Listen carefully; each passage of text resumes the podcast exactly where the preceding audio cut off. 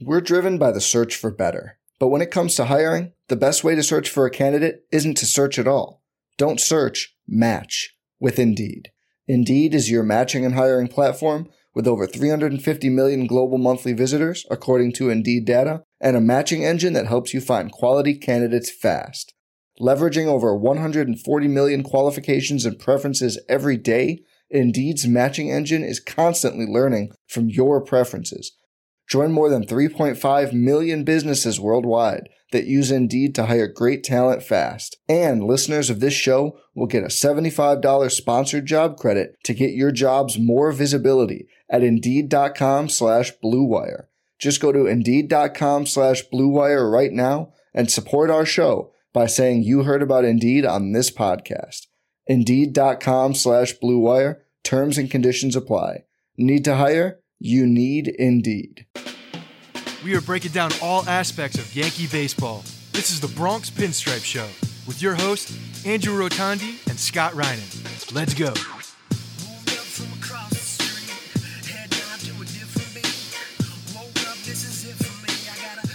What's up, everybody? Welcome to the Bronx Pinstripe Show. We're going to be doing our GM episode today. Scott and I each teamed up with our guys. I teamed up with Logan. Scott teamed up with Ilya to fix the Yankees. So that's what we're going to be talking about. Wanted to spend a couple minutes at the top though, Scott. Talking about I, I need uh, a, I need a little bit more hype than that, man. This is a big episode. This is this is my favorite episode of the season. Not that the the rest of them aren't fun, but this one is uh, you know the way that we're able to put our our mastermind hat on and and just fix everything in the way that we de- see deemed fit is exciting, man. It's like you know this is fantasy baseball, but with our team. This is this is like this is real life stuff. Uh, this is this is actually a job real. interview. Yeah, it's a job interview. You know, because you know that they they listen to the nonsense, um, and and basically we're uh, we're telling them that they're dumb, and this is how you do it. When did right? we start doing this? Was it the? I mean, we haven't been doing it the entire time we've been doing the podcast, which has been since 2015. we've not. done it at least three times. Oh my god, more than that. I was going to say we started it in 2018.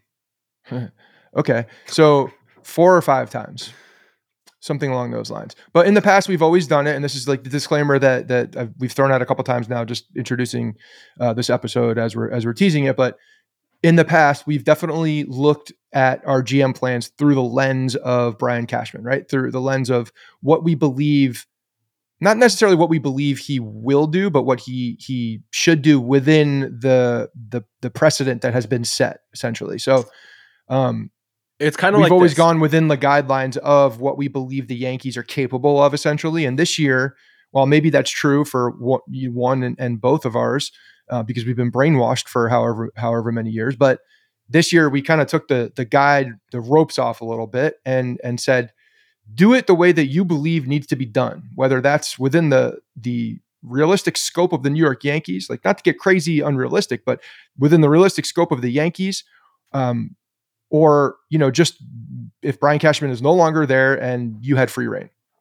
Because this is this offseason required the most work to fix the team.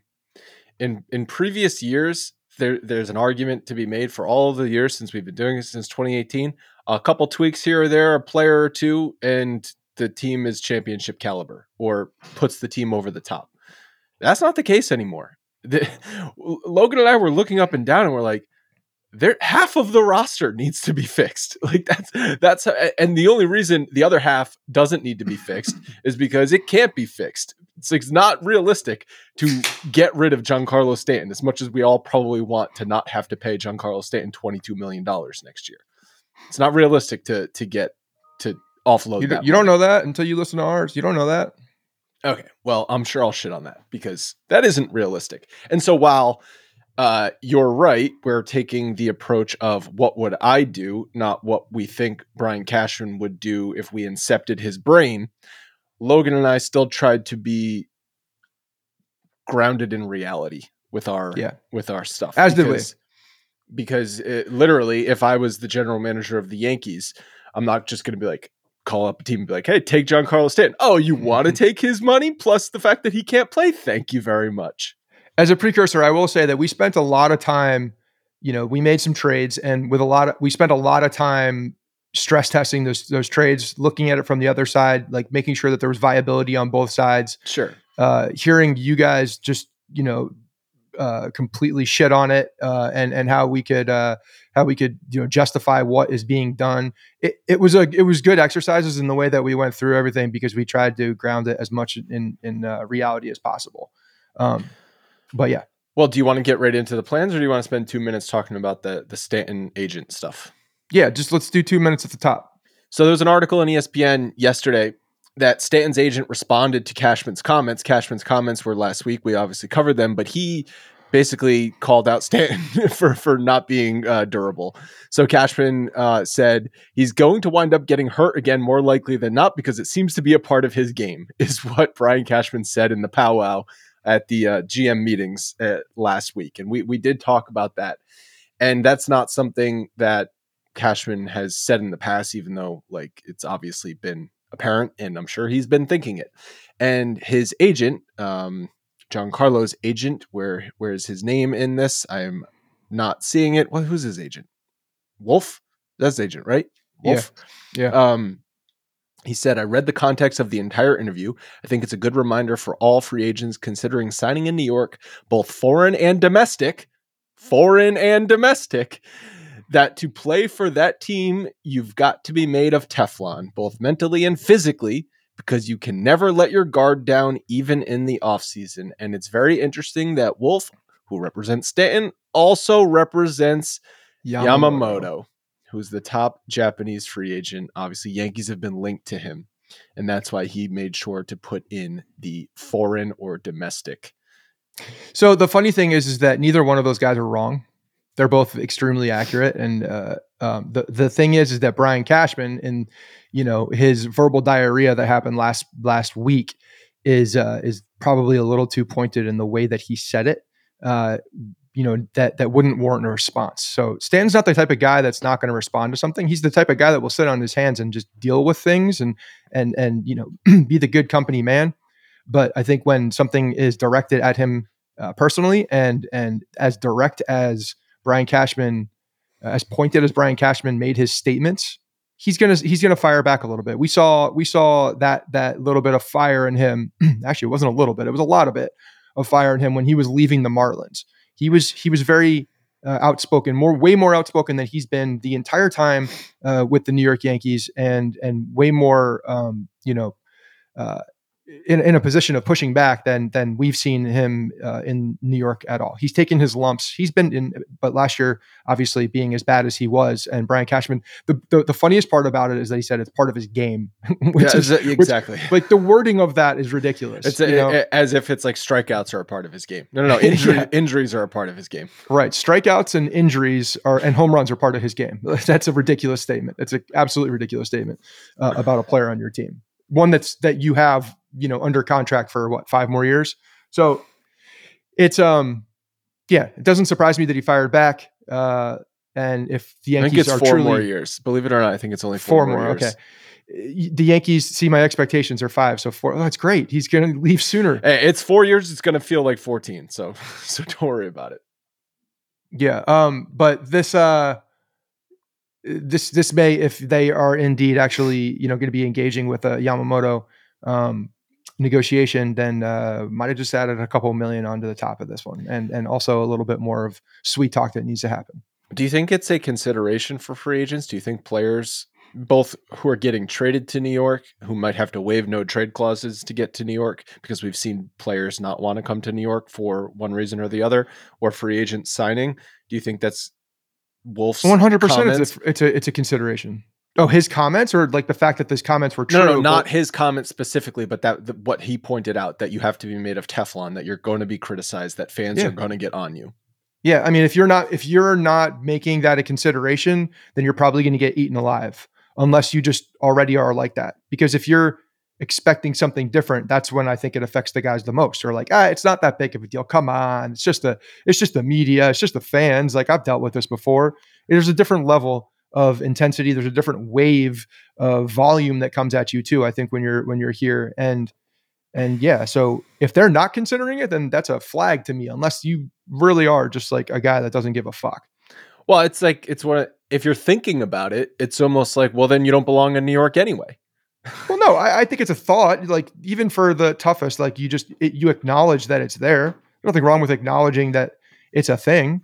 I mean, No, what I mean is if it if it's it's a, if it's a big factor in making your decision, right? If you've got two offers on the table yeah, and you're like, well, I could go I would to rather the be less criticized. or I could go to the Rangers and be less criticized. Hmm, what should I do? Well, I would always I always wanted to be a Yankee because the pinstripes. Well, but at that point, you're like, well, you're not going to handle New York at that point. If it's really that much of a factor for you, then it's you probably don't belong in New York anyway. Yeah, no, I, I'm not saying it's a major consideration, but it's a consideration. It's part of the melting pot of considerations that you're uh, that you're that you're you know putting into your mind as you're looking around and, and identifying what team you're going to be signing with. And Stanton has handled everything great. He's taken Off the field, yes, he's he's stood at his locker and said, but are we done with that? Are we done with like I, I'm kind of That's what I'm thinking. That's where I was going with this. Is I, I think this is Stanton talking through his agent. I don't Oh, think 100% I don't think. Stanton's agent is just feeling this way. Like clearly Stanton has expressed this to his agent, probably after Brian Cashman's comments last week, and then and then Wolfe is is expressing those. Uh, well, I don't know if you saw on social too. Uh, I don't go on social um, media anymore. Okay, well, uh, our guy Keith McPherson, who is, was, uh, was was was was over here for a minute and has been um, wi- on WFAN, had a, a little exchange on Twitter with Cam Maben, and Cam Maben has alluded to the fact that um, you know maybe maybe there is maybe a desire to play somewhere else. Maybe there is you know desire for Stanton to to look uh, somewhere else and be more appreciated somewhere He- else. It's it's impossible. He can't get on the field. No team at this point is going to take him anymore. Maybe you would have had a team take him a year or two ago, but at this point, a team would be utterly more like stupid to take Stanton. Even if Yeah. the Yankees are going to pay half of his contract, which the Marlins are already paying 10 million of. So even if a team was paying Stanton 10 million dollars, what's the point? He's going to play 42 games and hit 187. What's the point? We're driven by the search for better. But when it comes to hiring, the best way to search for a candidate isn't to search at all. Don't search, match with Indeed. Indeed is your matching and hiring platform with over 350 million global monthly visitors, according to Indeed data, and a matching engine that helps you find quality candidates fast. Leveraging over 140 million qualifications and preferences every day, Indeed's matching engine is constantly learning from your preferences. Join more than 3.5 million businesses worldwide that use Indeed to hire great talent fast. And listeners of this show will get a $75 sponsored job credit to get your jobs more visibility at Indeed.com slash Blue Wire. Just go to Indeed.com slash Blue Wire right now and support our show by saying you heard about Indeed on this podcast. Indeed.com slash Blue Wire. Terms and conditions apply. Need to hire? You need Indeed. Let's get into our GM um, plans here before fired up. we get too uh, too pissed off about we're, we're, we're fixing things. This is this is where the band aids come into play. Maybe not band aids. No, not band aids. This is full blown surgery. Um, Logan and I were going through this, and up and down the roster, just so much needed to be fixed. As Cashman said in his powwow, need two outfielders, right? But that's not where it ends. Needed outfield, obviously. We think we need to address infield. We need to address pitching depth. There's so much that needs to be addressed. The lineup was one of the worst in baseball last year. How do you get this offense to be a top 10 offense in the league, which is where it's going to need to be if the Yankees are going to actually make a serious run in the postseason? So that's just sort of some um, precursor to to our plan. And Alright. just so, so we can lay out for for the uh, the people listening, the way that we're going to do this is you're going to go through your GM plan. I'm going to sit here and bite my tongue and not talk, um, and uh, and then I'm going to give um, our GM plan, and then we can discuss. So first thing, let's get these out of the way. We are non-tendering Lou Trivino, Kyle Higashioka, Jake Bauers, and Albert Abreu. Those guys are all going to be making, you know, money in arbitration that frankly is just not worth it, especially because you're going to see we're adding some payroll here. So anywhere we can save, we tried to do. Trevino or Trevino, not Trevino, Trevino coming back from Tommy John surgery. He's just not needed at $4.1 million in the bullpen. Uh, we wanted to give Austin Wells a shot at the backup catcher, and with Higgy there, that's just not realistic. And as much as Higgy has been a, a really good backup catcher over the years for the Yankees. I, I think his value is it's just not it's just not there, unfortunately, even though the money's not a lot. Uh, so wish Higgy the best wherever he goes.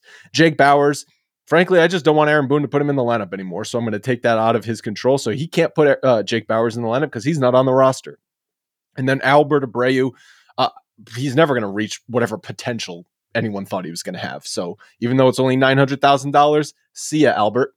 All right, our first big move, and this is the cornerstone of the offseason. This is where we are starting. The decision, as I'm sure you guys went through as well, do we go the Shohei Ohtani route or do we go the Juan Soto route?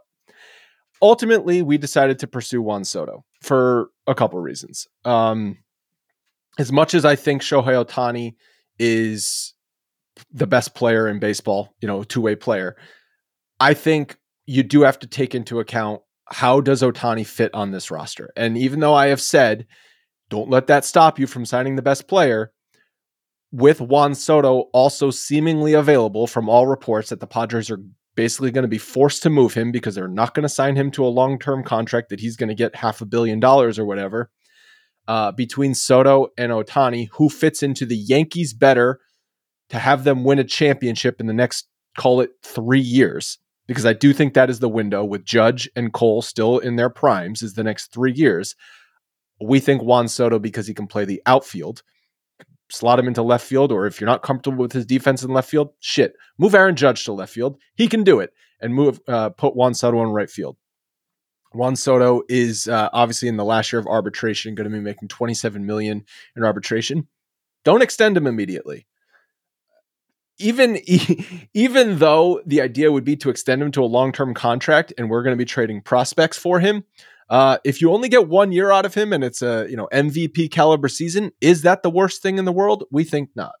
So the trade package we're offering up to San Diego, and we use the Baseball Trade Values website. Uh, surprisingly, Soto's value only 22 on baseball trade values because I guess he's entering last year of arbitration. We still overpaid by that metric because we still think he's going to warrant a, a pretty decent package. Everson Pereira, Chase Hampton, and Oswald Peraza going to the Padres for Juan Soto. This is the Yankees' number three, who is Pereira. Number four, Hampton, uh, prospects in their system, and then Peraza, who is not uh, on the Yankees pipeline ranked anymore. You know, is not going to be a centerpiece in any trade at this point, but certainly still has value. So that's the package we're we're sending for Juan Soto, and uh, see how the year plays out. I honestly don't think he would agree to an extension a year early anyway, see, seeing as how he's turned down a Boras guy too. $440 million from the Nationals a couple years ago. Uh, he's going to hit free agency. So pay him his 27 million bucks this year. And uh, depending on how the year goes, negotiate with him in the offseason. Next move we are making is we're trading for Corbin Burnes from the Milwaukee Brewers. Another decision we were deciding between is do we pursue Burnes or do we go after someone like Montgomery, Aaron Nola, Blake Snell, Yamamoto, or some of the other pitching on, on the free agent market? It's a stacked pitcher market on the free agent uh, uh, free agent market this year. All of those guys that I just mentioned in free agency are going to cost $20 million plus AAV. So you can get Corbin Burnes at 14.1 million because he's entering the last year of his arbitration. The Brewers seemingly are going to be entering rebuild mode. They just lost their manager, who apparently is the, you know the best thing since Joe Torre.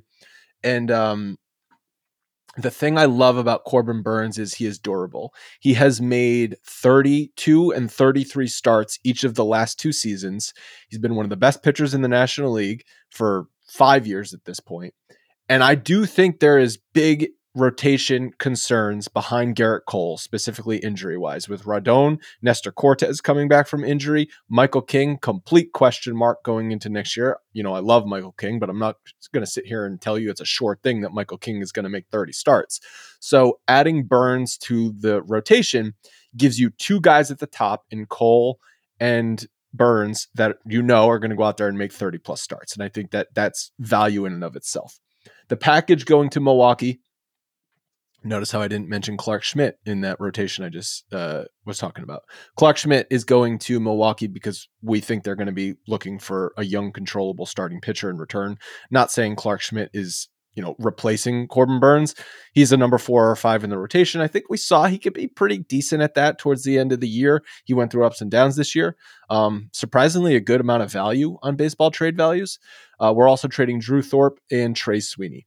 Drew Thorpe is the Yankees' number five prospect, and Trey Sweeney is the Yankees' number nine prospect, going to Corbin Burnes. Uh, almost dead on value for him 32 in exchange for 32.1 um, so with Clarke Schmidt gone, that's another $3 million off the books. But as you can see, we just added $41 million in Burnes and Soto.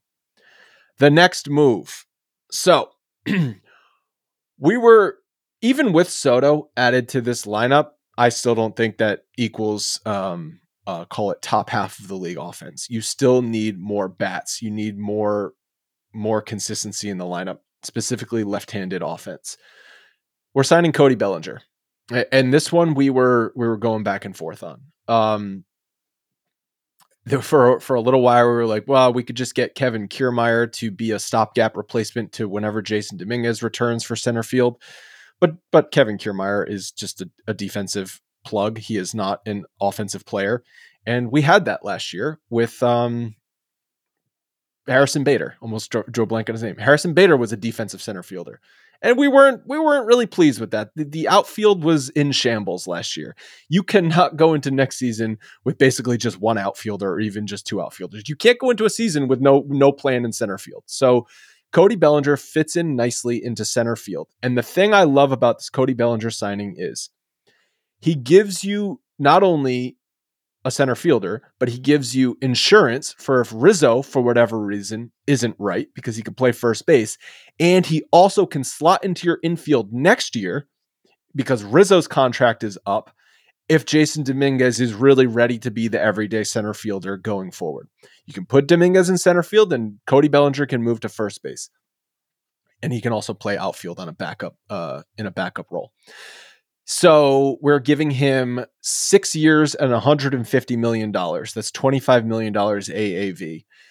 The the contract projections for him, um, based on where you look, baseball or um, uh, baseball uh, trade rumors or MLB trade rumors or Fangraphs or some other sites range between five and seven years at about 25 million AAV. So we sort of just split the difference.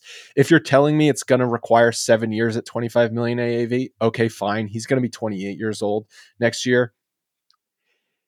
Is the season last year he had in Chicago sustainable? I think so, especially putting him in, surrounding him with would be Juan Soto, Aaron Judge, Gleyber Torres, uh, and the rest of the Yankees lineup at Yankee Stadium, short porch, I do think that would be sustainable at least for the next few years. And now you're talking about a really, really strong top five in the lineup. The next thing that we're doing is we're getting some insurance in the infield. So you would think the infield is crowded. I mean, even Brian Cashman said, I have a surplus of infielders. But I'm not comfortable. We are not comfortable going into next year with Rizzo and DJ LeMahieu at the corners. I think that is too risky. Could they both have great seasons, everyday roles at those positions? Yes, but I wouldn't bet on it. Rizzo coming off the the concussion is very scary. If you told me Rizzo is going to be the player he was in the first two months of the year going forward next year, awesome. But if you told me he's going to have some struggles next year, I would also believe that. Which again is why Cody Bellinger is nice. But we're going to sign uh, Jeimer Candelario who's a, another guy we wanted to trade for at the last uh, trade deadline for a three-year, $36 million deal, 12 million AAV. This gives you really good depth at third base because DJ will still get a lot of reps at third base. He'll get some reps at first base and obviously second base as well. He's a switch hitter with a budge above average defense. Uh, Candelario is.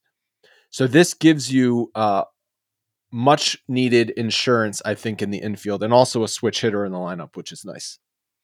And then we don't have anyone to back up shortstop, so we're going to sign Elvis Andrus, who was 90th percentile for outs above average last year, who can play shortstop, second base, even third base um, for whenever Volpe needs a day off.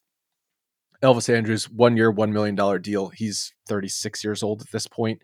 Um, so he's kind of like, um, oh God, uh, what was the guy's name? Uh, Hechavarria, right? That they yeah, signed. Hechavarria, they trade for.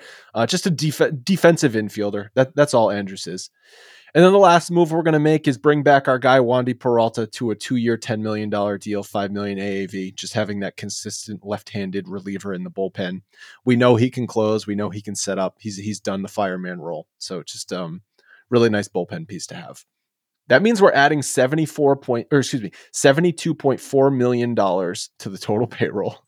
Uh, bringing the, the payroll for next year to 317.45 million when you factor in uh, Aaron Hicks's 9.2 million dollars of retained salary, benefits and minor league salaries. It's a shitload of money. We did not see a way to fix this team without spending a crap load of money and I'm sure you guys did the same. What was the final number you got to? 317.45. We're at 317,751. Okay. So it's it, there's no other way to fix this team other than spending money. And it's like it's it's impossible. Yeah. Um okay. Uh you know, it's funny because I think we have we have talked about this team at, at such length and and how it's broken um that it it makes sense that we went similar avenues in in how to fix this. So we we have some uh, differences in personnel, I think here, um, and and the way that they fit, but it's you know it's actually pretty close to to. Uh, I was to, to I was did. thinking it was going to be close as we were going through some of these moves. I'm like, this seems like a move they would make. This seems like a move they were going to like. Um, yeah. So Anything specifically you want to talk about our plan, or you want to do yours and then we let, let, go back and forth? Let me do ours first, and then we'll we'll talk about it because there are a few differences that we can talk through as far as personnel. Um, but yeah, let's go from there. Okay, very first thing that we're doing. Uh, I don't know if you've seen the news. Uh, a couple different things. Um, Andrew Bailey, who was who was uh, who was rumored to have he was he's the pitching coach in San Francisco. We we he, I think he played for the Yankees for a minute, right? A cup of coffee at the end of the year or at the end of his career. Uh, looks like he's going to take the pitching coach job for the Red Sox now. Um, and then also David Ross, also rumored with this for the Yankees bench coach um, said that he doesn't want to be in the dugout for a bench coach. He wants to be for a manager. Uh, all that said, we weren't considering either one of those guys. What we are doing is bringing in a leader of men from the bullpen. Mike Harkey is being promoted to bench coach on uh, in in the dugout. Everybody loves him. Literally everybody who's come across Mike Harkey loves him. There's not a bad word you can you can find on the internet about this man. Um, and you know, he was the literally the gatekeeper to uh, the greatest closer in that has ever played the game. Uh, has seen winning baseball. Won the was with the Yankees in, in 2009 when they won the World Series. He's just a guy that that is a calming presence and uh, a, a massive human being, and one that I want in the dugout on a daily basis. He knows the bullpen inside and out, and to me, Aaron Boone needs a guy that knows the bullpen inside and out, not just a pitching coach who can go out there and, and uh, read a spreadsheet, but a guy that actually uh, uses his feeling and and can lead men uh, and have the respect of these guys. Um, so that's the th- first thing we're we're putting uh, assistant pitching coach Desi Druschel out into the bullpen, um, and he starts his uh, his new career as the bullpen. Guess uh, you coach. guys went, went, to the coaching staff. Yeah, I see yeah, yeah. what you're doing here. You know okay. what? Mike Harkey deserves it, uh, and and and again, like I love the man, so I want him in. Uh, I want him. If, if Aaron Boone's going to be here, I need someone I can goddamn trust in that dugout. Um, we are uh, releasing non-tendering players. Uh, these names might sound familiar: Lou, Lou Trivino, uh, Kyle Higashioka, Jake Bauers, Albert Abreu, and also Nick Ramirez. So we have uh, another guy that in there, but agree with Higgy. It's just time, you know. It's kind of like the uh, the Romanites uh, at this point. Austin Romine was here for a long time until he wasn't because there was someone behind him. Um, we're going to be going a, a, a, a little bit of a different route in the catching situation. I think Trevino Trevino is the stability back there. He's the guy that can, uh, you know, that that has the the trust. Um, but we're going to give Austin Wells the opportunity to win that starting job. I, I, don't.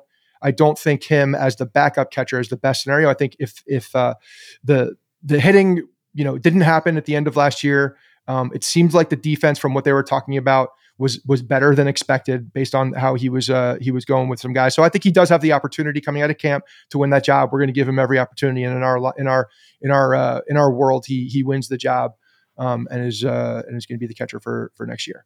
Okay, so first big move, and let me preface this. Agree on a lot of the points that you said. This team is broken. This team needs to change their ways in how they approach the game. They need to uh, they need to be much more balanced on the offensive side. And when you look at the philosophy of we have all of these guys on offense, but then when people go down, we're essentially getting swingmen and journeymen to play in uh, in in you know in place of of players that we're depending and paying. That's a problem because one, it's happening more often than not, and two, these guys aren't good. They're not good. They're they're great if they're you know coming up for uh, a short amount of time from AAA and you can plug someone in. Like if Jake Bauers is that guy that comes up for a week here and there because you need to from AAA, cool. Like that's that's not 200 at bats. not 200 at bats. So that means that one, you need more flexibility, you need more depth, and you need to damn well find out, uh, get guys on this team that will play uh, in sync with each other, in unison with each other, meaning complementary skill sets and have the ability to flex guys around because that's what this lineup is. You need flexibility. When you have Giancarlo Stanton in the in the DH spot, um, and Aaron Judge in the right field spot, you need some flexibility to move guys around. And I'm we're basically playing this like Giancarlo Stanton is on this team. We did not trade him. I was joking earlier. We did not trade him because you can't trade that contract Thank unless you. you're giving everything up. You're it, it's you know unless uh you know Cashman pulls a, a magic hat, uh, a bunny out of his magic hat. I don't see it happening. Uh, and you'd have to have a really dumb trade partner. Call the Anaheim Angels, see what happens. But other than that, I don't I don't know uh, you know how you're doing that. That's they it. lose Ohtani and trade away Trout and bring in you Stan. you need to you need to need to need to uh, make this team without Giancarlo Stanton in consideration. What does this team look like without Giancarlo Stanton in consideration?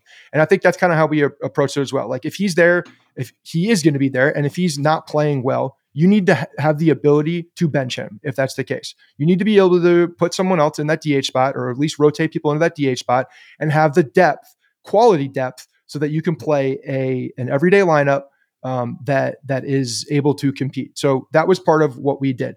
Um, the Shohei Ohtani Juan Soto route, we looked at the same exact thing. We went the same path. We went Juan Soto. I think it's more realistic. I think Ohtani is. Um, there's a lot more rumors that that he's going to potentially go after a short term deal, which means he's then a hitter. Um, and you're looking at who is the hitter I would rather on a short term deal that has the potential that fits the best into this team. And I think it's Juan Soto. We have a void in left field. Juan Soto can go out there, play left field. If his defense is is uh, not the greatest in the world, I don't give a shit. I don't. I want him, and I want to fix this offense. Primarily, we're fixing the offense, and Yeah. you know we'll play some defense, but we're going to fix the offense. So the the deal that we sent, and uh, ironically enough, it's pretty similar. We're actually do, we made it a little bit more complicated. We're sending uh, we're sending Clarke Schmidt, Everson Pereira, um, Oswaldo uh, Peraza, and Chase Hampton over for Juan Soto and Tom Cosgrove. Tom Cosgrove is a lefty reliever that is a controllable lefty, lefty reliever. He had a really good year. 2023 was his rookie year. 54 games, 51 innings pitched, 175 ERA, 44 strikeouts. Um, gave up only three home runs, uh, 234 ERA, ERA plus. He doesn't get a lot of strikeouts, but he's he's like a, a master at weak contact. 100th percentile in hard hit percentage, 95th in barrel percentage, 100th in exit uh, velocity, um, and 99th in xERA. He fits the team well. He's a lefty, uh, Staten Island kid. You know, he's probably got some uh, some some Polaroids of of him. Uh, you know, wearing a Yankees hat as a kid, which is great. We love that. Uh, and and comes in He grew up a Mets fan. that's fine. He'll he'll trade over, but he's a uh, he's a guy that is um, fits the the bullpen nicely. It's a it's a it's a Cashman move in the sense that he's controlled um, and and does bring a, uh, a another uh, piece in this deal that makes you feel better because if Juan Soto is not extended, we're not extending him either, not immediately. We're we're playing this out. We're going to see what happens, and uh, we're going to go because honestly if he is looking for $500 million or $450 million over that period of time, I, I don't love doing that personally. I, I, I think that's a insane, insanely long deal. Uh, too many things can go wrong. And we've seen so many bad things that have happened within uh, those long contracts um, when your name is, you know, not Aaron Judge and they have Aaron Judge. Uh, so we'll see if they if they're able to get him, then then then great. Um, but we're going to go in with him in a walk year and and try to win the World Series and uh, and see what happens there. Um, okay, so the next move that we are doing, so we've addressed left field. Um, and I'm gonna I'm gonna bounce around. So we're making some trades, but we're also adding uh, some free agents. Uh, I'm gonna stay in the outfield. You went um, a route with uh, signing a guy uh, who is in the in the name of Cody Bellinger to another long term big contract. Um, Cody Bellinger was too risky for my blood. He he's just too risky. I couldn't I couldn't stomach the contract. I couldn't stomach there there are reports out there that he's looking for way more than even what you said. I've seen reports that he's looking for 10 years uh, and and trying to capitalize that. Whether he gets it or not, it's just something that eight to 10, I'm not willing to do that with a guy like that. He yeah. did have this one bounce back. Hold your tongue. He did have a bounce back. Um, and and that's great. He he he certainly, you know, improved his value uh, tremendously. But I'm worried about him as a as an injury still, if, there's one injury, we see what an injury does to him and how long it took him to come back from an injury. And I'm just not here for that. I'm just not. Um, and so we went a different route. We're actually going uh, into the international waters, and we're going to sign Hyun Woo Lee for 65 million at five years. Uh, the rumor is there's 50 for five. Uh, we've seen uh, high, highest of 75 for five. Went split the middle. Went to 65 for five. That's a 13 uh, million dollar AAV. He's 25 years old. He's a lefty. Uh, coming in is just you look you look at the scouts and what they say about him. Um, Jiho Lee is a sports writer uh, for the Yonhap News. Told MLB this: he doesn't really have a lot of weaknesses as a hitter. They say he's a bad ball hitter too. You can find some clips on Twitter going around where he does these Vladimir Guerrero senior impressions, like the ball bounces in front of the plate and somehow he makes contact and hits it for a double. This guy makes contact everywhere. He is a plus defender. He plays center field, um, and he averages 43 strikeouts a season. He doesn't strike out.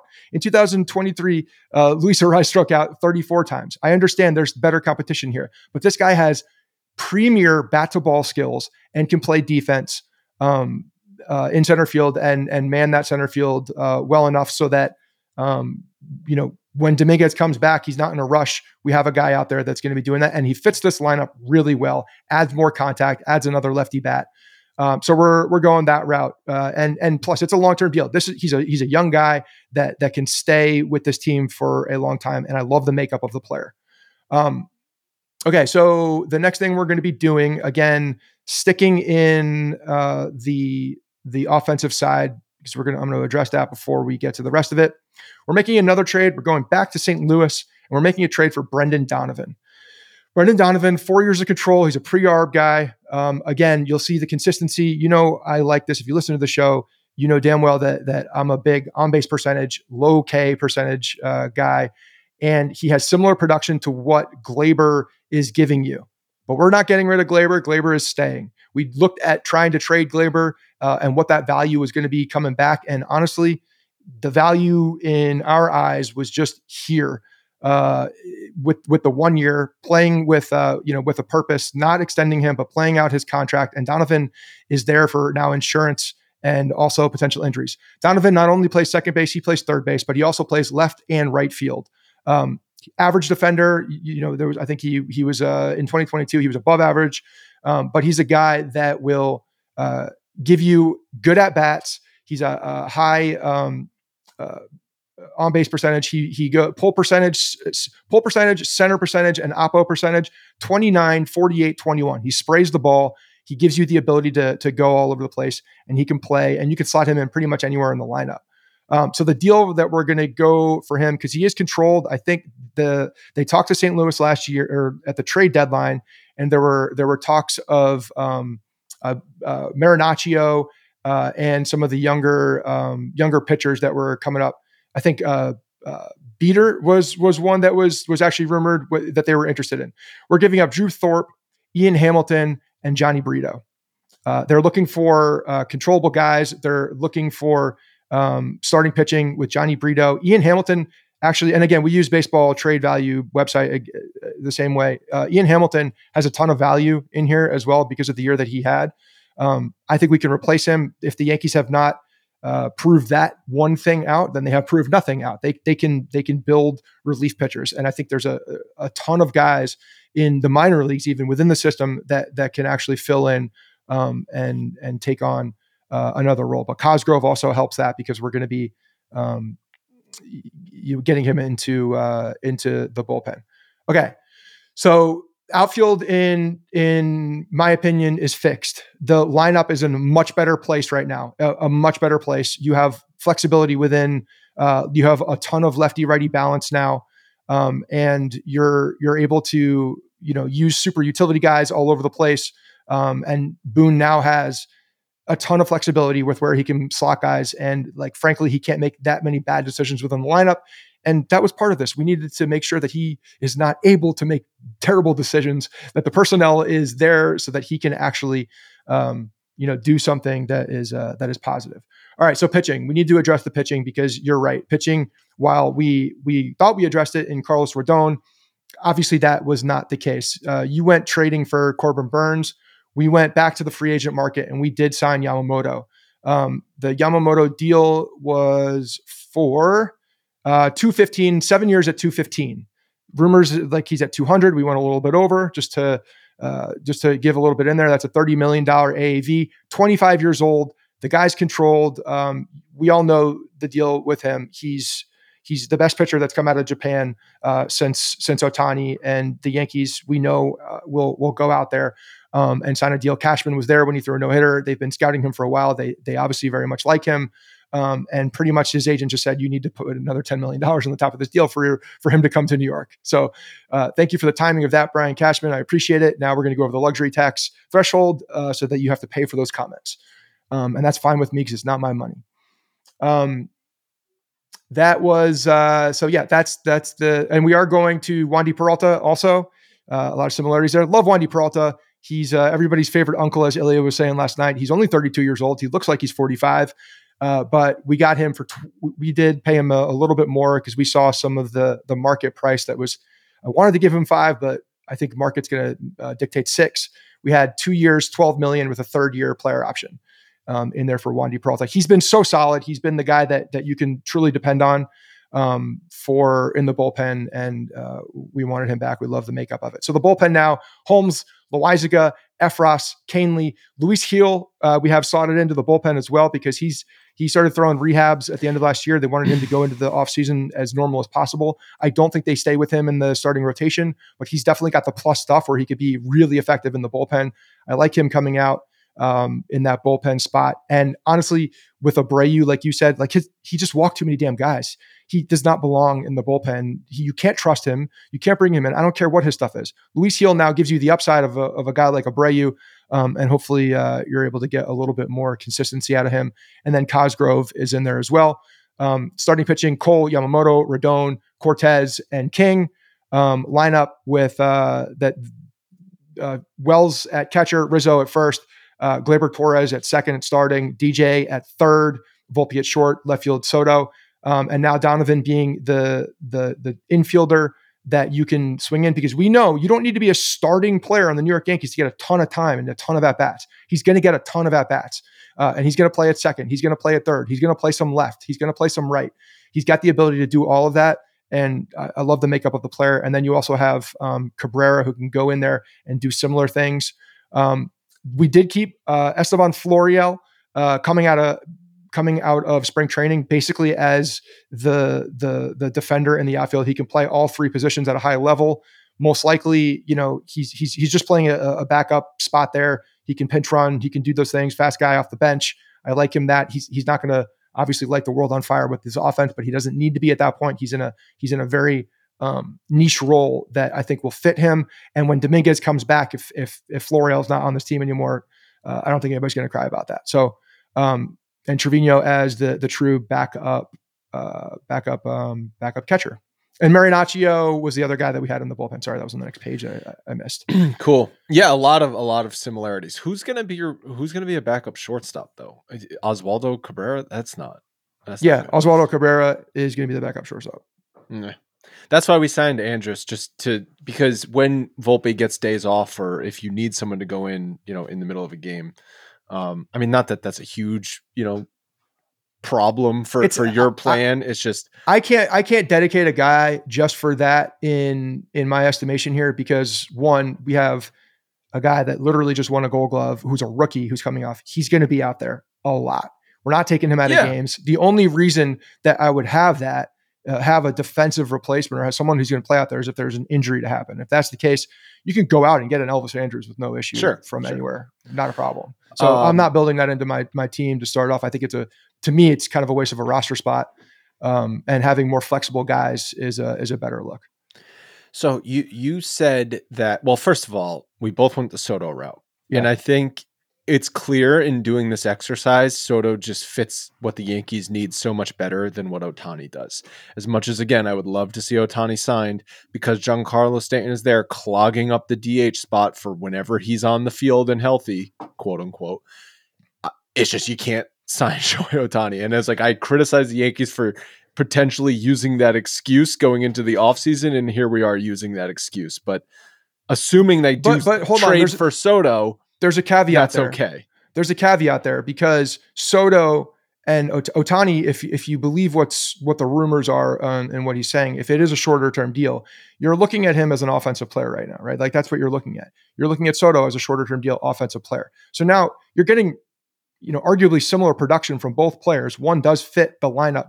Uh, or fits the the team a little bit better in the short term. If you are extending, you can't go wrong with extending either one or getting either one of those guys for the long term. And I don't think the Yankees can afford to miss out on another outfielder in the caliber of Soto. And then, you know, yes, it's risky because you're not going to sign him, you're giving up guys. But you know what? If you're listening to this show and you're still holding out hope for this Yankees minor league system, you are missing the point. You are missing the point. You need to leverage as many of these guys as you can to get quality players right now. The Yankees system actually is chock full of mid-tier right-handed arms, chock full of them. They have a ton. And if you're looking at uh, improving the, the starting rotation by, by with free agency, which they have, Cole, Rodon, in your case, Burnes, you know, via trade or Yamamoto, to me, it's a similar fit. You're, you have long-term um, fixtures in there at, at the high level, and then you have a guy like Michael King who's controlled, uh, and a guy like Nestor Cortes who's controlled. You you can't you're looking there's nowhere to go. There's nowhere to come up. So if you're if you're saying well this guy's got he's he won minor league pitcher of the year i don't Who give a shit. It doesn't matter to me who did. What's his name? Chase uh chance adams won minor league pitcher of the year as well right? Was was was was punching above his weight in the minor leagues the entire time what did he do in the major leagues nothing so i, I just can't look at that and say that this guy's going to be you know a particular thing in the majors i can't i can't do that I, I Uh, think also fans get blinded by, well, we can't give up our number three prospect. He's number three in the Yankee system, but he's not even ranked in the top 100, or he's ranked number 87 in the top 100. Like that is just another prospect. That's all that is. That's just another prospect. agreed Unless And- you've got one of these guys that is in the top 25 ranked, some some projected to be an all-star, something like that, they're very expendable. And you're going to have another wave of them coming through from rookie ball and A ball in the next year to year and a half. So one pushback on yours a little bit, and it's and we're, we're getting into like value. I think at this point, just in the way that I, I would push back in in getting Corbin Burnes, you have Clarke Schmidt in that deal. I do believe that Clarke Schmidt or one of Clarke Schmidt or um uh or uh, you know another starting pitcher that's that's major league ready right now is going to be needed to get that deal done. I do I do think that, and that's the belief that we went See- into. Uh, so you know we pulled back some trades by by trying to leave Clarke Schmidt out, but at the end of the day, we just you said you know we believe that this is going to have to happen. One of these guys, um, and you know the we're we're not trying to give up um, Michael King. Uh, we would much prefer give up Schmidt, but I think value across is is similar. Here's why I disagree with we landed on that package. There's so much pitching on the free agent market. Only teams that are in contention are going to be trading for Corbin Burnes because he's entering the last year of his deal. And teams that are in contention are going to be willing to pay all of those pitchers I mentioned, 20 to 25 million dollars AAV.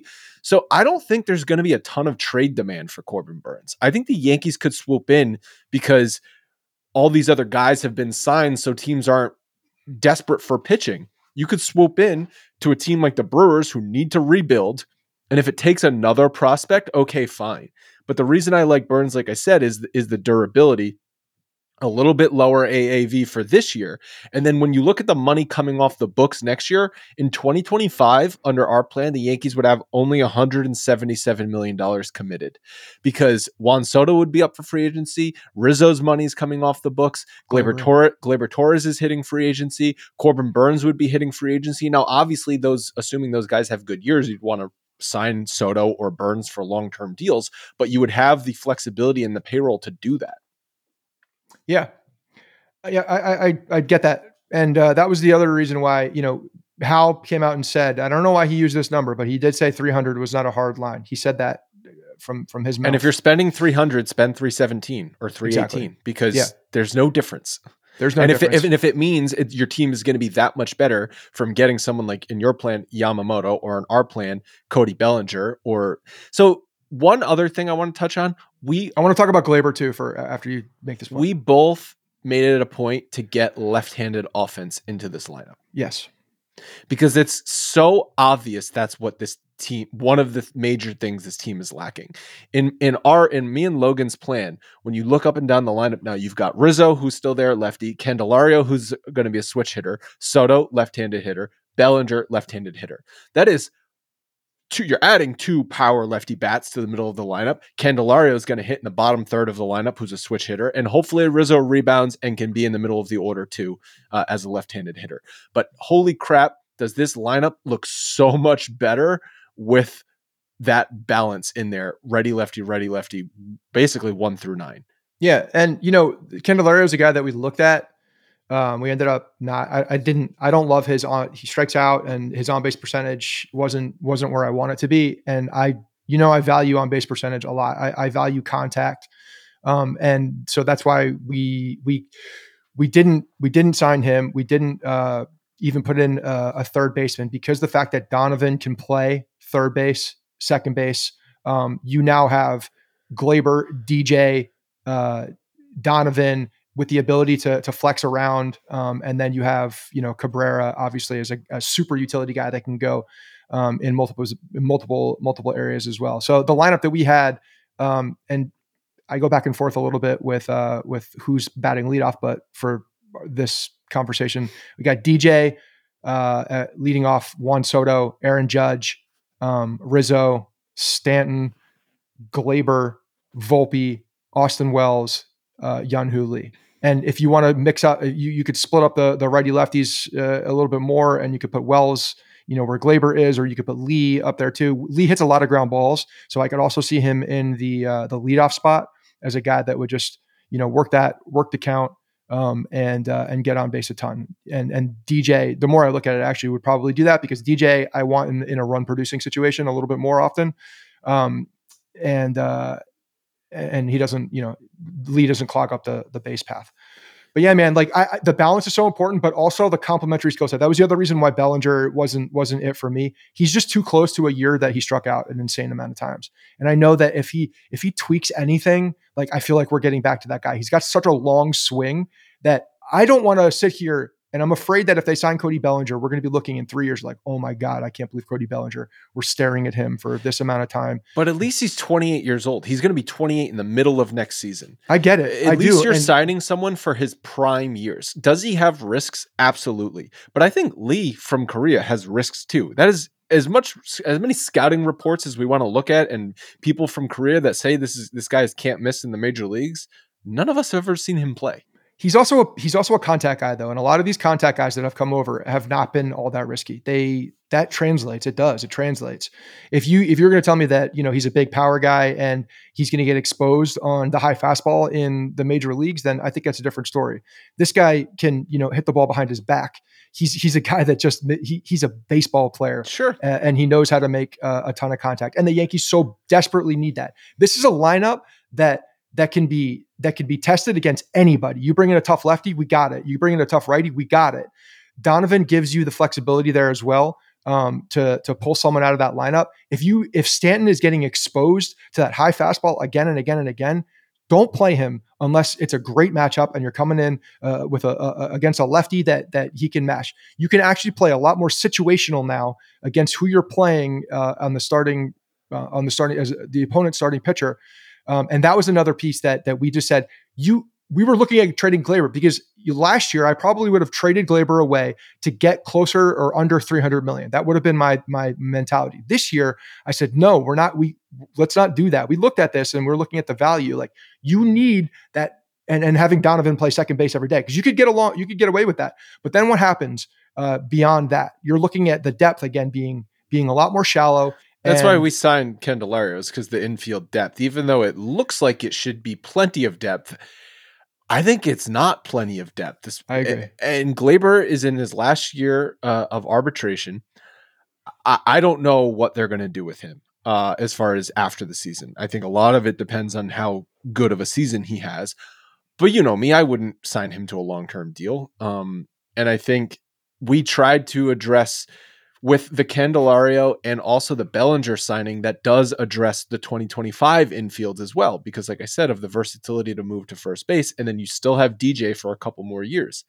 Did you guys look at anyone else on the trade market for infield? We looked at Jonathan India for for uh, as a trade no. candidate because there are reports that the Reds could be moving him because they've got a lot of in, young infielders, younger than India. Um, he's been a pretty good player uh, and he could play second. He, he would just slot into second base after Gleyber leaves. Yeah. Um, no, on the trade market, we were pretty locked in on Donovan to try to get that deal done. If we didn't, if we didn't make that trade uh, with with him, because we were like, is this too trade heavy? Like, there's a lot of things that have to go right for for this to happen. But I, mean, I truly believe that they they do have to make a.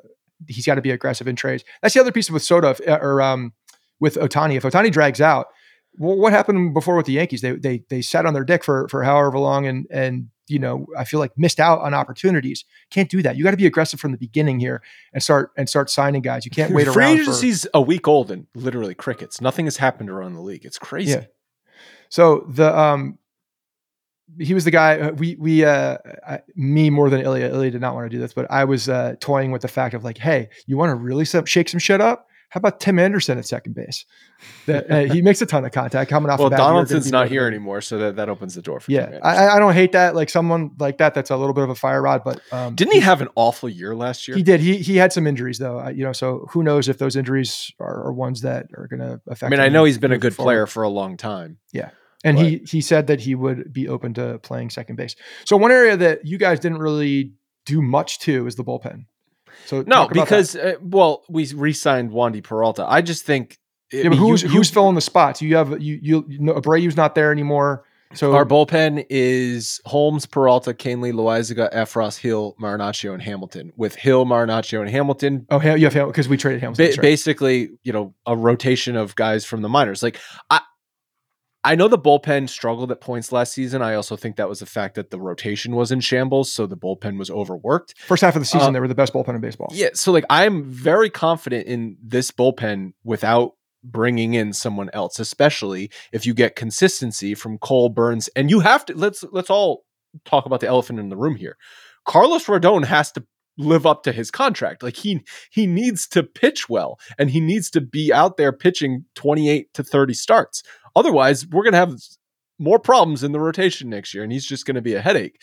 So I'm maybe foolishly banking on Rodon to be a steady force in the rotation. He has to be, and that's another reason why. And you kind of have to, you have to, you have to go that route with the mindset like that because you're already spending so much money in the rotation, and we each added a starting pitcher, and I'm glad we each added starting pitching that you can count on you you guys getting Yamamoto, us getting Burnes, and not saying, "Oh, let's take a flyer on Severino or let's take a, fr- a flyer on Frankie Montas." No, no, our flyers are Cortes and King, but they're number four and five flyers. Like we we hope Cortes can rebound to what he was in 2022, and we hope Michael King can basically let's call it fill the Clarke Schmidt role from this past year, but with maybe a little bit more upside. Like, do you think there's, there's definitely more? No, there's there's definitely more upside there. There's no doubt. Yeah. So so if King can be a number five, but but really be like a high end number five, like really more like a number four. We all know Nestor Cortes is capable of pitching like a number two or a number three.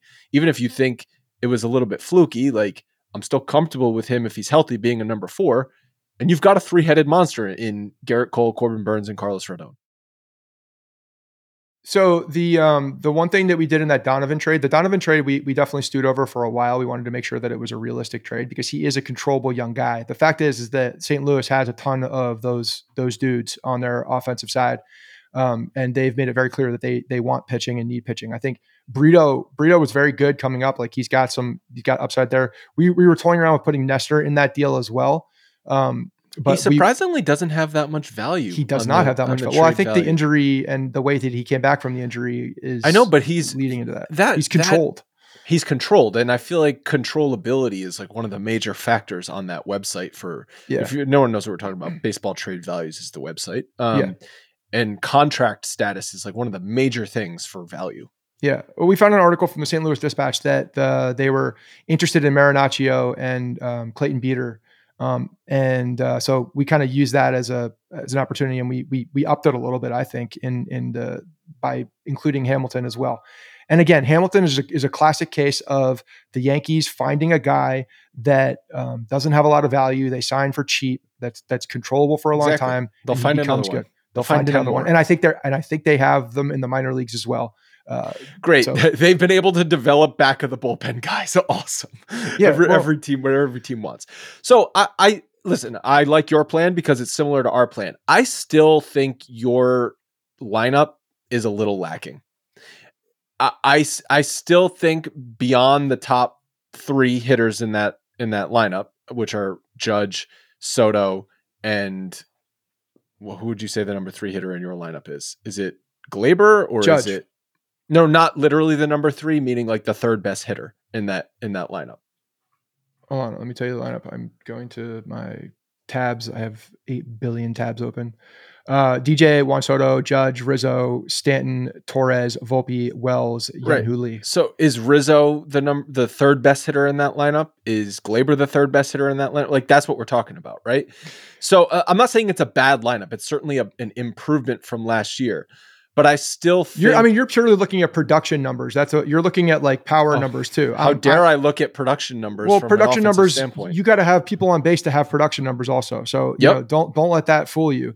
The, and Donovan, while he's not in the very start, he's going to play practically every day. Like he's, he's going to be in there a lot. Um, and so, yeah, I, it's complementary is what it is. And I, I think that when you're, and I didn't build this lineup we didn't build this lineup. Ilya had a lot of influence in this, and uh, Ilya, I want you to give some some thoughts here if I missed anything. But um, we built this to be sustainable through the regular season, uh, but also into the playoffs. How can you win against good right-handed pitching in the playoffs? How can that happen? And I, I think we have a very balanced and good lineup uh, with guys that can get on base, spray the ball, and hit you in um, up and down. If you have Juan Soto and Aaron Judge in your lineup and you have guys that will get on base beyond that, I'm I, am I'm, I'm very happy. I'm very happy, and I and I think uh, yeah. So I I don't think it needs Cody Bellinger to be honest. I see. I, I, I think it did. That's one of the main. That's the main reason why we signed Cody Bellinger is because we were looking at the lineup with Kevin Kiermaier in it, who I, again is kind of like discount Jung-Hoo Lee. I mean, well, that's that's not fair. He's not why? remotely close to the hitter that Jung-Hoo Lee is. Not even close. Jung-Hoo Lee might be a league average hitter. He might be a 95 OPS plus hitter for all we know. Uh, he's not going to be. I hope. I mean, maybe. Who knows? Yeah. So Kier, what, Kevin Kiermaier is 97 years old, so he yep, he could fall off exactly the planet. Which is why which is why I was like, I, we can't go into next year with still Jasson Dominguez being unknown. Could Jasson Dominguez come back? And that's why July? this is Jasson Dominguez coming back in. Also, you know, adds like some beef to this. You're looking at like, yeah. okay, I got too many good, too many good players here. And honestly, I I would prefer someone who goes who goes gap to gap than over over the fence when we're we're looking at additions. We have guys that are going to hit the home run, and that you have to rely on hitting the home run in some capacity. You need guys to move this lineup over. You need guys to turn it over. You need that. If you don't do that, if Cody Bellinger falls back into that trap of being a 25 to 30 percent strikeout guy, you're in the sure. same boat. Okay, and if Jung-Hoo Lee comes in and hits 270 with absolutely no power, like what does Great. that really do for the lineup? He's on base. He's on base and giving opportunities with guys who can hit with with power. That's what's happening. He's turning over the lineup. Yeah, see, I, would I, much prefer I, again. Think, like I don't. I hate to strike out. I hate to strike out, and I think that this lineup needs anti strikeout guys. That's why that was the big reason why we went Lee. Uh, Strikeouts were a problem for this offense in 2018, 19, and 20 and 21. Strikeouts were not the problem for this offense last year. It was literally they didn't have anyone who could hit the ball. Well, yeah, I mean that's you do strike out when you can't hit the ball. And so with our lineup, I think that just the top six are really, really strong. Does it have some risk? Of course. I mean, it's different. There's a lot of risk than yours. I think. I it's think different. There's It's different risk. You're right. It's different risk than yours.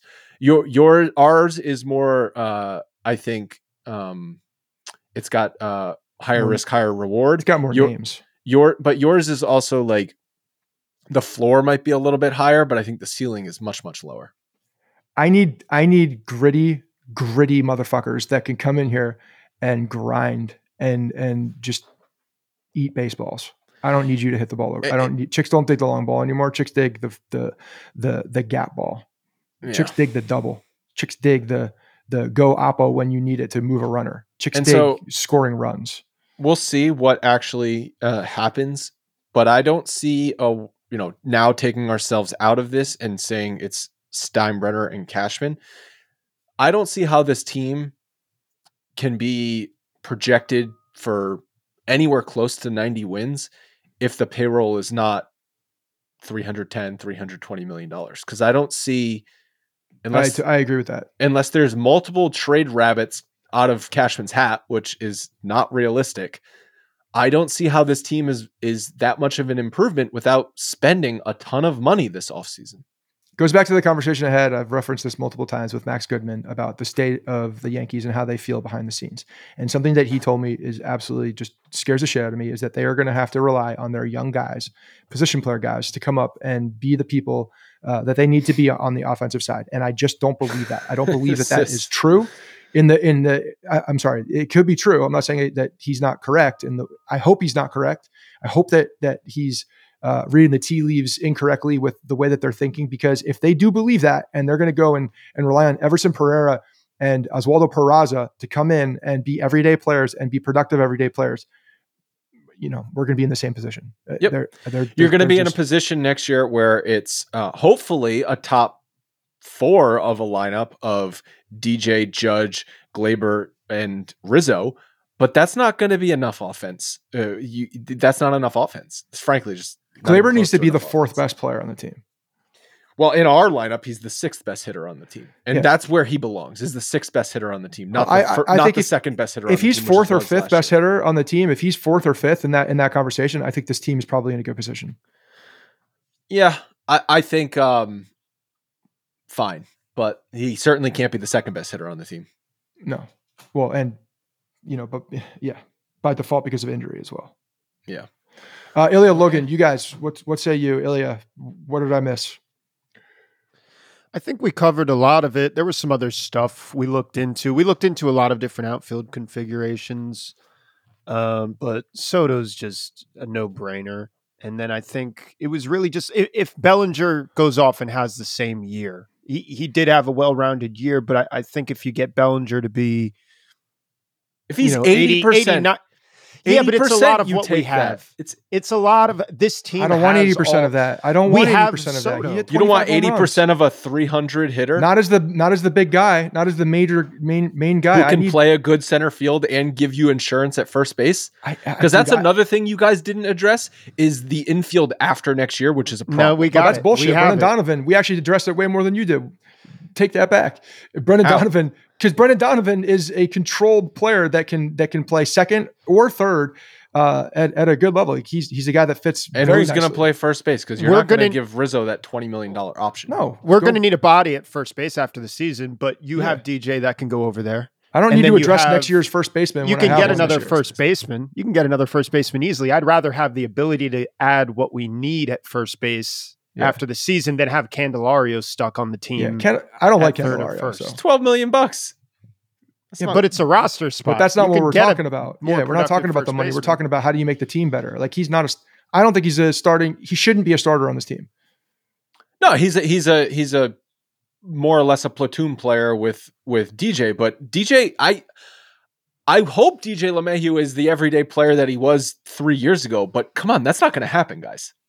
Oh, I mean, he doesn't need to be because. well, that's why we're Brendan bringing in Lee and Donovan and the con- those contact guys that can Yeah. produce it. We need more of that on the team. Even if your team hits and everything goes great, the team is going to be stellar. But if it's a little bit under or it's done, you have a lot of redundant types of players. You're going to get there's going to be a lot of streaks and, and potential exposure in the in the in the playoffs. At the end of the day, we kind of prioritized getting the best lefty bats available, and whatever that whatever that ended up being was what it ended up being. We saw that as a weakness. I mean, Cashman came out and said that. I mean, that was one of the things that I mean we kind of I, I don't want to say liked, but it was fine from his press conference. You know, he said he needs two outfielders, preferably lefties. We wanted to go get the two best outfielders available that we lefties.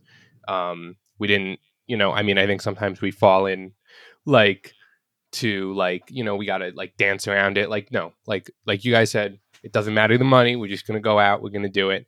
Um, we talked a lot about signing a big pitcher as opposed to going out and getting Burnes um, whether that be Montgomery or Nola. We talked a lot about or Yamamoto. Um, and we kind of Nola's a even though we different. I, I wouldn't even put Nola in that conversation. Like, yes, Well- he, he's he, he's a different type of pitcher. I'm Call it spending twenty five million dollars on Yeah, a pitcher. and we- doesn't we matter looked who at- it is. we looked at Nola because we liked his. I specifically liked his. Um, I don't even want to say consistency, but durability. Um, he's made the most start. He's made more starts than Cole over the past like three to five year stretch. But to lock up, even though we don't care about the money per se, to lock up Cole Rodon and then say Yamamoto at twenty five plus million dollars, three people in the rotation, you know, is that the best allocation of money? Because there is a limit. Yeah, and and um, I think what you know with the offense, like your team, you tried to you tried to get a little cute with the lineup, and I think This is where we totally disagree. I mean, we got I well really, rounded. Not really cute. disagree. Hard yeah, but like, what have we seen work for playoff teams in recent? Like the Rangers just won the World Series, and bro, we, look at and the we've seen the, the Phillies. That's a fluke, and we saw the Phillies like they go out The and Red they Sox get did the the same best thing. players. But they have a balanced lineup. They're not all just. How many times has that gone wrong too? When you go out and and, like I understand that the Rangers and that's why the Yankees haven't done it, year. and that's why Yankees fans have been afraid to just go do it. And then like, but did it work for the Rangers last year? Did it work for the Rangers last year? Like, Answer that. No, it didn't work for the Rangers last okay, now, year. now, now how but many it- of these guys do you have that are signed beyond one year?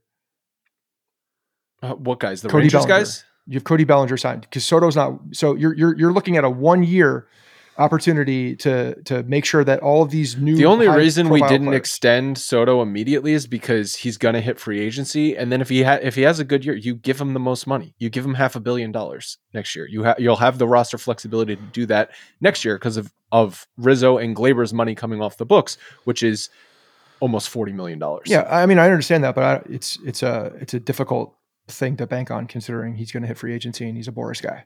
This is also kind of to what you were saying with our first base situation. Your rotation for the next year now is Cole, Yeah. Rodon, Nestor, if whatever he is, King, whatever he is, and that's it.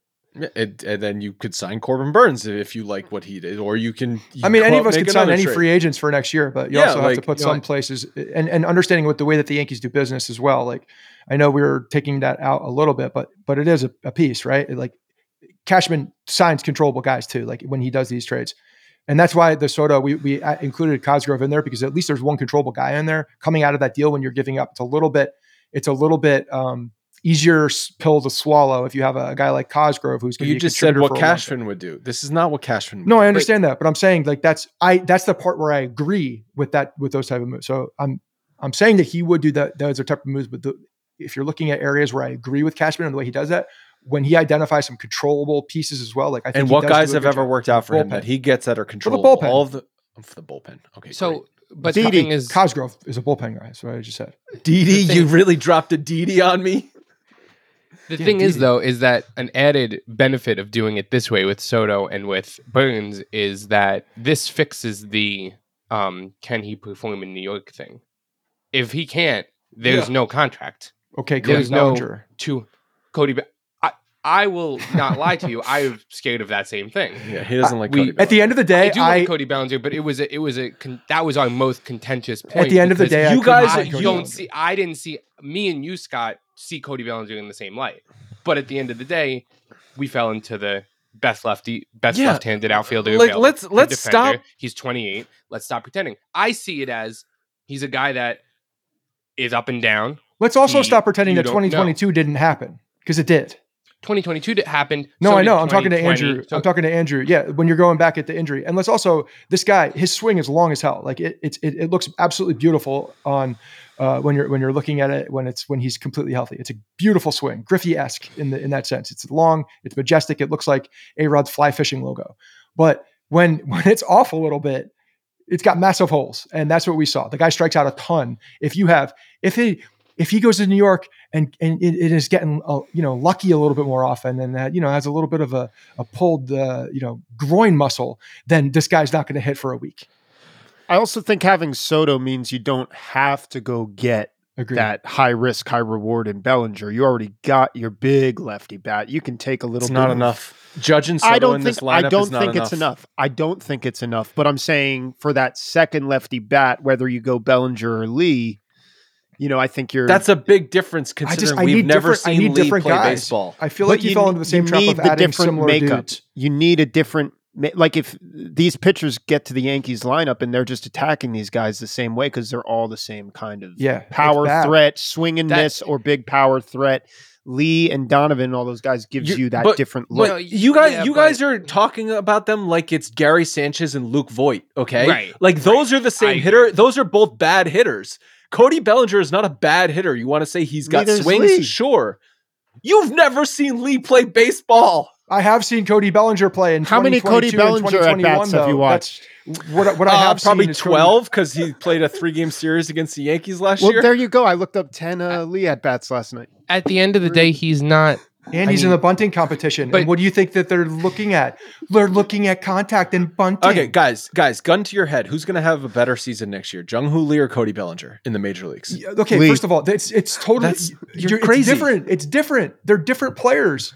They're different players. Is Cody Bellinger going to hit home runs? Who has a home higher runs? OPS yes. plus? Who has a higher OPS plus? That takes into account everything. Yeah. That um, I think Cody Bellinger will probably be out for half the season. So uh, Lee.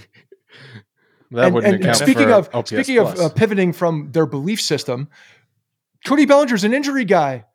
He's an injury guy, whether you want to see wouldn't it or call not. him an injury guy. no, I mean, I don't think so. He is Mm. straight and and and when performing when when when tweaked, not good.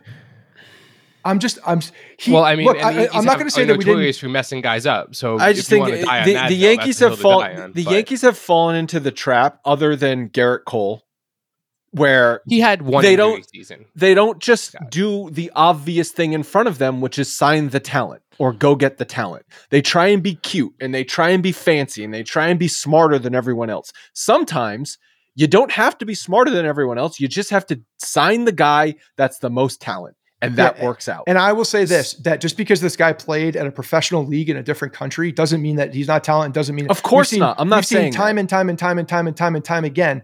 Uh, guys come over from Korea and and play at a very high level, and and their game translates. So um, I, I can't sit here and say just because I haven't seen him play in a major league uniform that he's not going to translate. History tells you different. History. I'm not saying different. that. I'm I'm using that argument because you're sitting here telling me that Cody Bellinger is is too risky. And I think there's less risk with Lee no than there is risk Bellinger. I think there's less risk See, with Lee I, than there I is don't think. I think there's similar risk. Even even if it's different risk, it's it's both. They're both risky.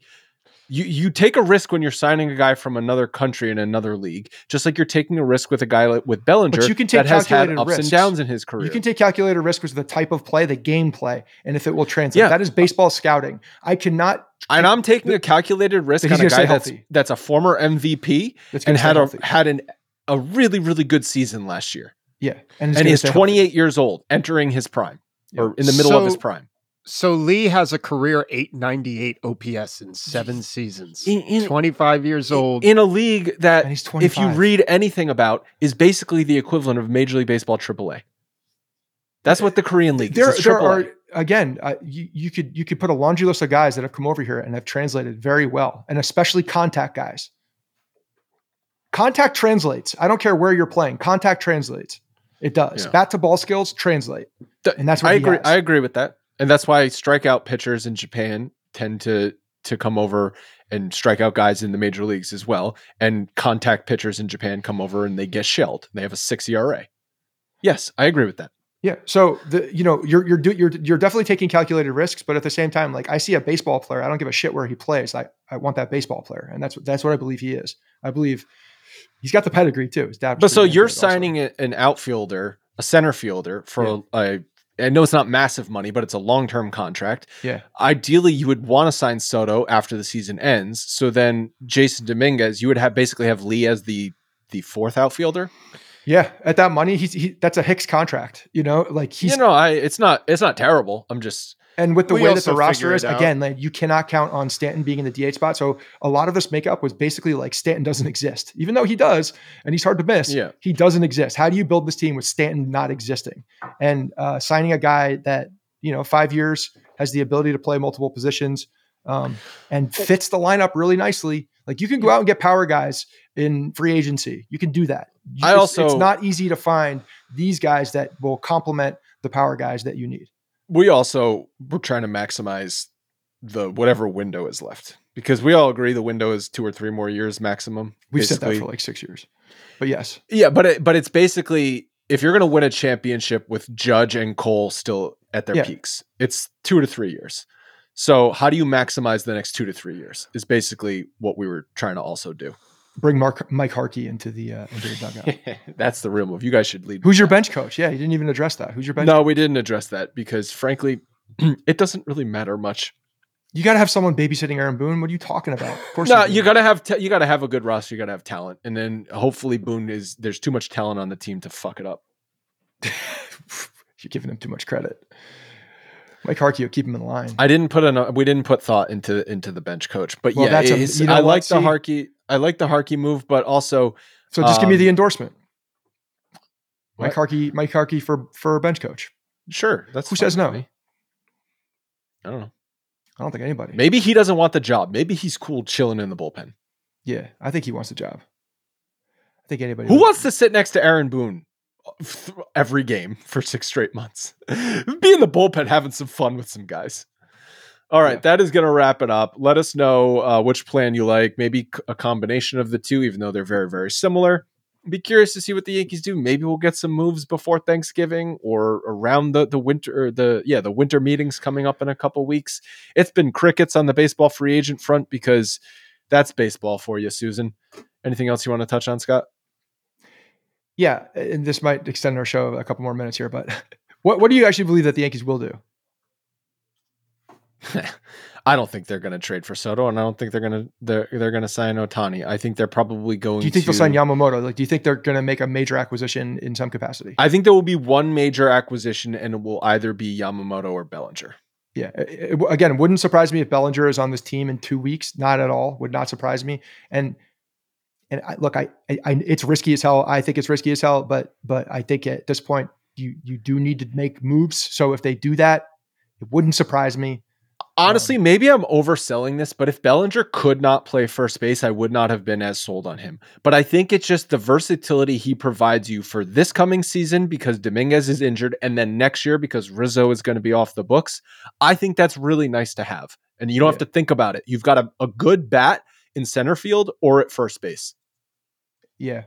I I just have a hard time looking into the future with him, even though you have to sign him for. And again, like the the the the fact that I saw ten years written on in a Well, few no, I wouldn't sign him for I wouldn't sign him for more than seven years. I think it's gonna take. I think it might take more than that. Well, then I have to pivot and we have to figure something else out. But I think seven years is the maximum I would go for Bellinger. Um, and and yeah, Okay. Cool. No, that's all I got. Let's see what happens. okay. So um, we'll record again before Thanksgiving next week. We're doing Wednesdays in the off season. If you guys hadn't caught on to that yet, after a couple weeks, so Wednesdays is what we'll do until the spring training rolls back around, and we'll do a couple episodes a week starting then. Thank you guys so much for listening, and uh, talk to you soon. Hey guys, thanks for listening to the Bronx Pinstripe Show. Make sure you find us on iTunes and subscribe so you can get all new episodes directly onto your phone. If you do like the show, we'd love for you to take a minute and give us a five star rating and review in iTunes. It really helps us out and allows us to create more shows. We're on Twitter at Bronx Pinstripes and the same on Facebook. You can always find us there talking Yankee baseball. Thanks again, guys, for your support. Really appreciate it. And go Yankees.